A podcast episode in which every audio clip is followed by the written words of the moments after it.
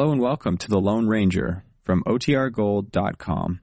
This episode will begin after a brief message from our sponsors. The Lone Ranger.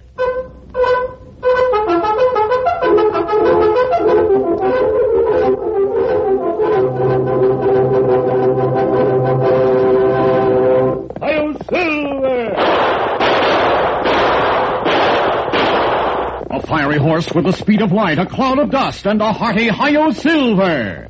The Lone Ranger.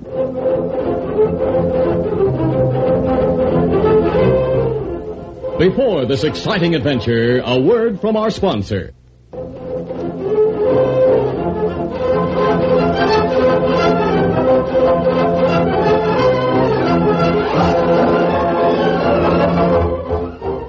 With his faithful Indian companion Tonto, the daring and resourceful masked rider of the plains led the fight for law and order in the early western United States.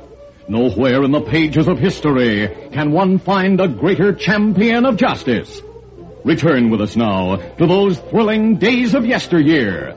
From out of the past come the thundering hoofbeats of the great horse Silver. The Lone Ranger rides again. Come on, Silver. Let's go, big fellow. I'm Silver. Hooray!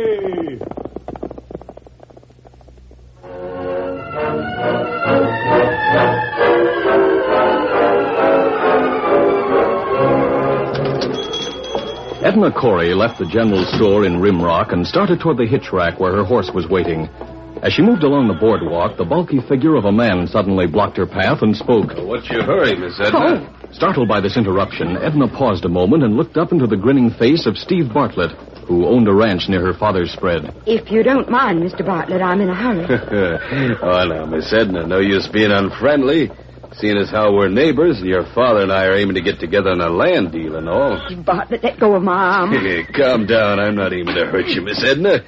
Your father'd like for us to be friends. I said let me go. Lady said let go, Bartlett. Oh, oh. oh You sneaking coyote. Oh, Hold it. He outdrawn Bartlett. Yeah, I saw him sock steal. please, you're attracting a crowd. Put away your guns. All right, go on. Beat it, everybody. This'll be settled another time. Please holster your guns. All right, Miss Corey. Might as well. So Bob Allison, the nester, is trying to play the big hero, huh? The time will come and you'll be sorry for what you did a minute ago, Allison. I'll be waiting, Bartlett. I have a horse at the hitch rack, Miss Corey, if you're heading that way. Well, thank you. So long, Bartlett. My turn will come later, Allison. I'm afraid I caused you trouble. Don't let it worry you, ma'am. We better get started. Steady. Easy, boy. I'm ready. Come on, get up. Get up. That evening, Hank Corey and his daughter sat on the front porch of the ranch house. They watched intently as a horseman rode in toward them. Then Hank spoke. Uh, looks like Steve Bartlett coming to call. Yep, that's Steve, all right. I'm going inside. Stay where you are. But, Dad, I- Sit down. Steve is a friend and neighbor. I don't want him to think you left because you didn't want to see him. But I don't want to see him. He can talk to Sit you. down, do you hear me? Yes. Hi, Steve. Glad to see you. Come up and join us. Hi, Hank. Evening, Miss Edna. I'm going to my room right now. Edna, come back here. Edna. I'll settle this right now. No daughter of mine is... Oh, forget it, Hank. Sit down. Trouble is, you don't realize Edna's a grown woman now. She's bound to act ornery now and then. Uh, let's say it first time Edna's ever crossed me, Steve. And, well, I never seen her give way like that before. Well, I reckon a girl acts like that when you talk about some hombre she thinks she's fallen for. Say, wait a minute. Are you talking about that nester you mentioned before, Bob Allison? Uh-huh. She got sore at me in town today because I told her you wouldn't like having them going together. By thunder, I'm going to settle this with Edna right now. I'm going to tell her to stay away from that ornery young man. Now, wait a minute, Hank. That's the wrong way to go about it. The Thing to do is to face Bob Allison, lay the law down to him about it. All right. And that's what I'll do. He usually hangs out in the cafe in town in the evenings. You can warn him in front of witnesses. Then if he pulls anything tricky... All right. I'll get my horse, then we'll go to town and Uh, settle. better if I don't go with you. Huh? I hope someday to get Edna to like me, you know, and If I'm mixed up in this, she'll turn against me more than ever. Yes, I guess you're right. I'll ride to town alone and see Allison. And before I get through talking, he'll know I really mean what I say. That night, the Lone Ranger decided to find out for himself what was taking place in town. He spent considerable time disguising himself as an Indian. When his disguised appearance was finally approved by Tonto, the Lone Ranger knew it would get by the less critical townsmen. The two men mounted and rode to the edge of town where they left their horses and went on foot to the cafe. The crowd paid no attention to the two Indians who moved to the back of the cafe and stood as though waiting for someone. For some length of time, the Lone Ranger and Tonto watched and listened to the general conversation around them. Finally, the door opened and the rancher Hank Corey came into the cafe. I'm looking for Bob Allison. Where is he? Well, he's in here someplace. Yeah, he's at one of the back tables. Here I am, Mr. Corey. Back here. Let's get close to that table, Tonto. Ah. Unnoticed by the others, the Lone Ranger and Tonto, seemingly both Indians, moved closer to Bob's table. Allison, I want to talk to you. Howdy, Mr. Corey. Draw up a chair. Nope. What I got to say can be said better standing. What's more, you better listen close, because I don't aim to repeat what I have to say, you savvy. All right, I'm listening. Go ahead. I understand you've been keeping company with my daughter behind my back. Well, Mr. Corey, if you call riding out the trail as far as your gate with her today keeping company. Hey, you And I rec- ornery sneaking nester. Standing there trying to laugh it off isn't going to do you any good. Now, hold on, Mr. Corey. Those are kind of harsh words you're using. Seeing as how you're his head, I don't Hey, even... eh? So that's what you call her. She gave me the right to call her. Well, I'm taking that back here and now, you savvy. She's Miss Corley to you. And from now on, stay away from her. And what if I don't? If you don't, I'll come gunning for you and shoot you down like an ornery coyote. Then I'll get the other ranchers together and burn out every yellow-bellied nester in the valley. That's all I got to say to you, Anderson. Now I'll leave. As Corey stalked out of the cafe, Bob Allison stood looking after him for a moment. Then he too got up and left. A few minutes later, the Lone Ranger and Tonto eased out the back door and went to the place where they had left their horses. Why, Silver? Rancher plenty mad, Kemosabe. Me know him mean what him say to Allison. Yes. Steve Bartlett is behind that, Tonto. And that what me think. Bartlett wants to arouse the ranchers against those nesters. I'm convinced he'll find a way to get Corey to carry out his threat against Allison and the others in the valley.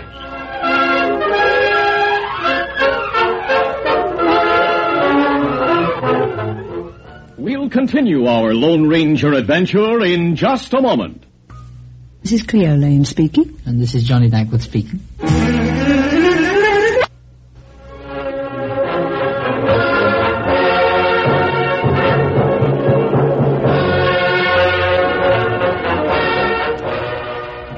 To continue.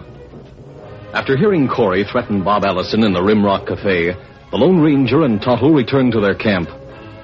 It was almost midnight that same night when Steve Bartlett sat in the main room of his ranch house and listened to his foreman who had just come back from town. The foreman was telling about the threat Corey made to Bob Allison. Senor Corey is red in the face like a, a beet, and he shake his fist under the nose of Senor Allison. Allison was taken by surprise, eh, Carlos? See, but he's hold his temper more than I expect. And he was plenty scared of Hank Corey, I reckon. Oh, I do not exactly think that.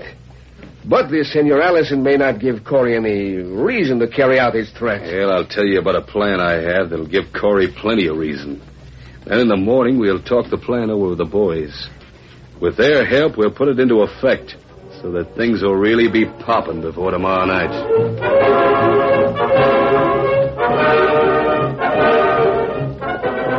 The following morning, the Lone Ranger and Tonto rode to the edge of town and reined to a halt in a secluded clump of trees. Yeah. Steady, big fella.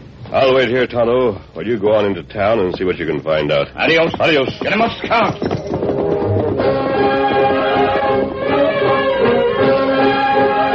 As Tonto rode into town, he saw Steve Bartlett entering the cafe alone. Tonto left Scout at the hitch rack, then sauntered into the cafe and moved unnoticed to the back as he glanced around for Bartlett. He saw Steve standing at the bar talking to the barkeep. You're in town early today, aren't you, Steve? Yeah, I'm a little earlier than usual, I reckon. Got some business to attend to. A couple of my men, Carlos and Lou, are supposed to meet me here. Ah, here comes Carlos now, Steve. Oh, you uh, get here already, eh, Steve? Yeah, yeah. Let's go back and sit at that back table. Anxious to know how you made out. Come on. As the two men moved to a rear table, Tonto edged closer, and seeing a vacant table next to theirs, he sat down and pretended to be dozing as they settled themselves and talked in voices that were low but audible to the Indian. How are things going? Early this morning, I have heard from one of the cowpokes at the ranch that Senor Corey rode to the West Range. Good. Go on. For a while, I wait. Then I ride to the Corey Ranch house. I asked the girl if you have been there. Yeah, what'd she say? She say no. Mr. Bartlett has not been there. Then she asked me, why would I expect you to be there so early in the morning?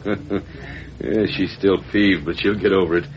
You tell her what I told you to tell her? Oh, si, si, Senor Steve. I have say, Senorita, it is because the Senor Bartlett is worried about your father. He say he go with the gun to find Senor Allison. Yeah, what'd she say? Oh, the senorita, she is much upset. She say she must get to town pronto. Then I leave and ride fast to meet you, Steve. Good. She ought to be coming along soon. Lou ought to be along soon, too. He went to tell Allison Edna Corey wants to see him in town. You uh, you think this hombre Allison will come? No, uh, he'll come all right, and in a hurry, I'll bet. Yep, now I'll ride out to the West Range and tell Hank Corey that Allison and his daughter are meeting in town. They ought to be together by the time Hank and I get back here. Wait here for me, Carlos. We'll watch them.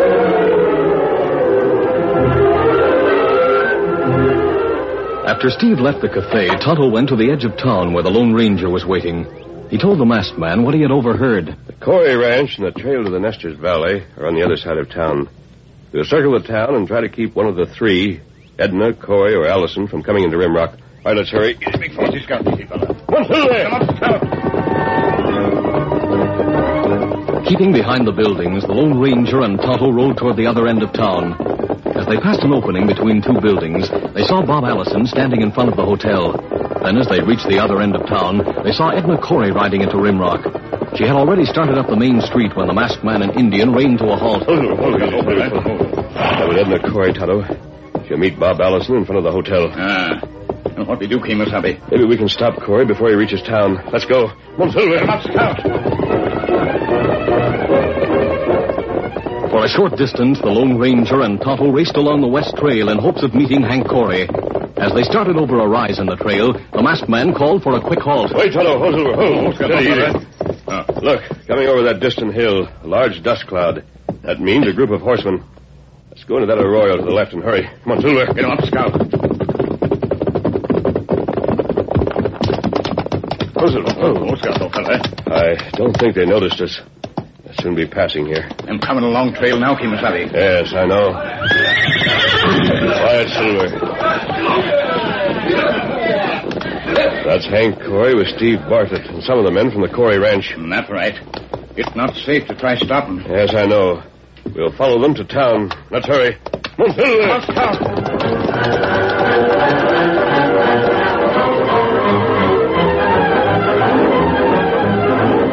Meantime, Edna had ridden to Rimrock and went searching for her father and Bob Allison. She saw Bob in front of the hotel. Oh, whoa there. Whoa, steady, easy. Bob. Oh, Bob. I got your message and came to town right away. Message? I didn't send any message. Uh, what? Why, don't say me this. Why are you here?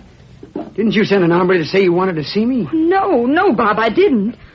I see it all now. It was Dad's way of getting you here. He's out gunning for now, you. now, take it easy, honey.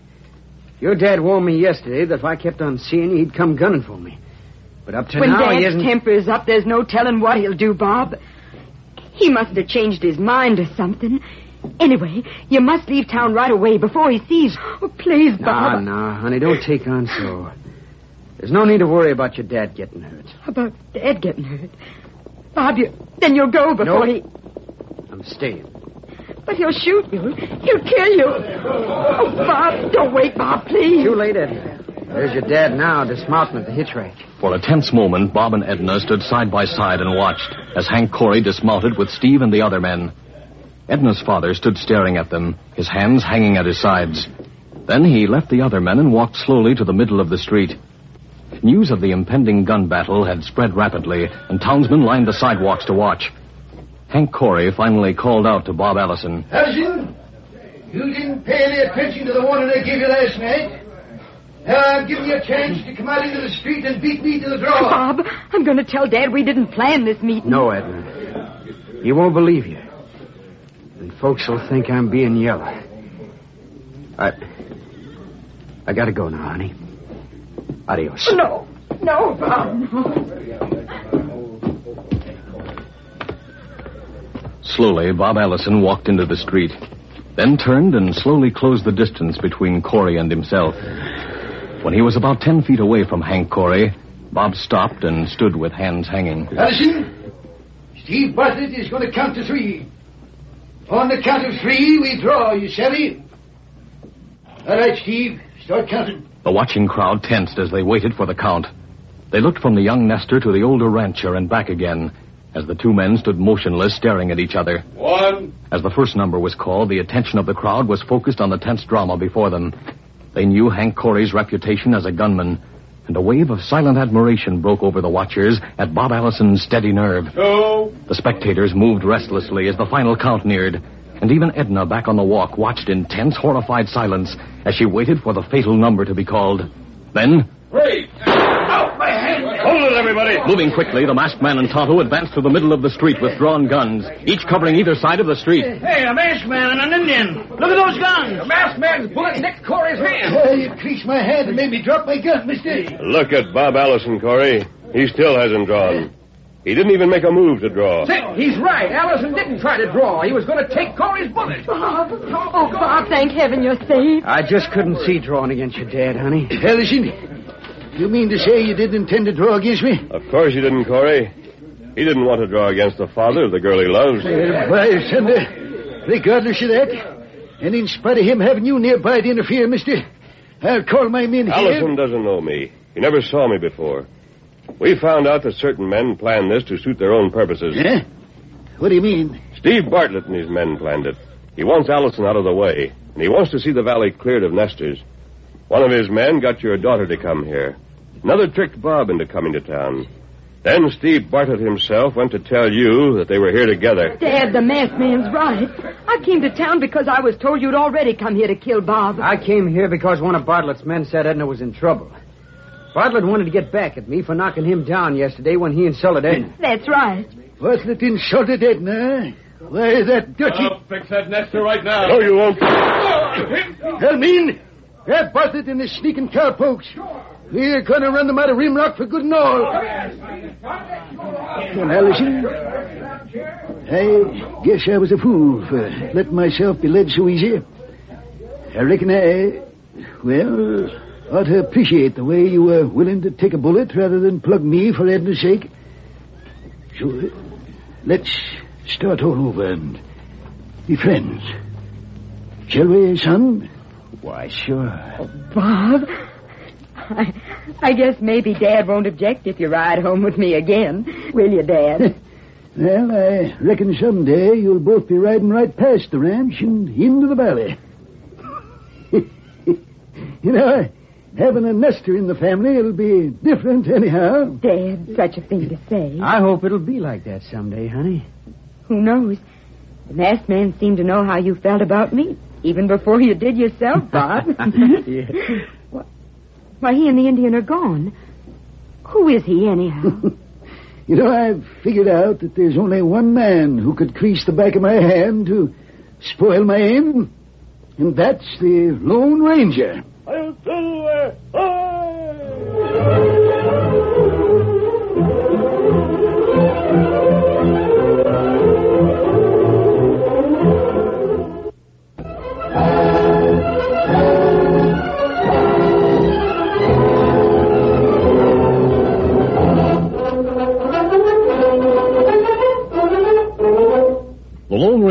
a copyrighted feature of the Lone Ranger Incorporated, is produced by Trendle Campbell Meurer Incorporated.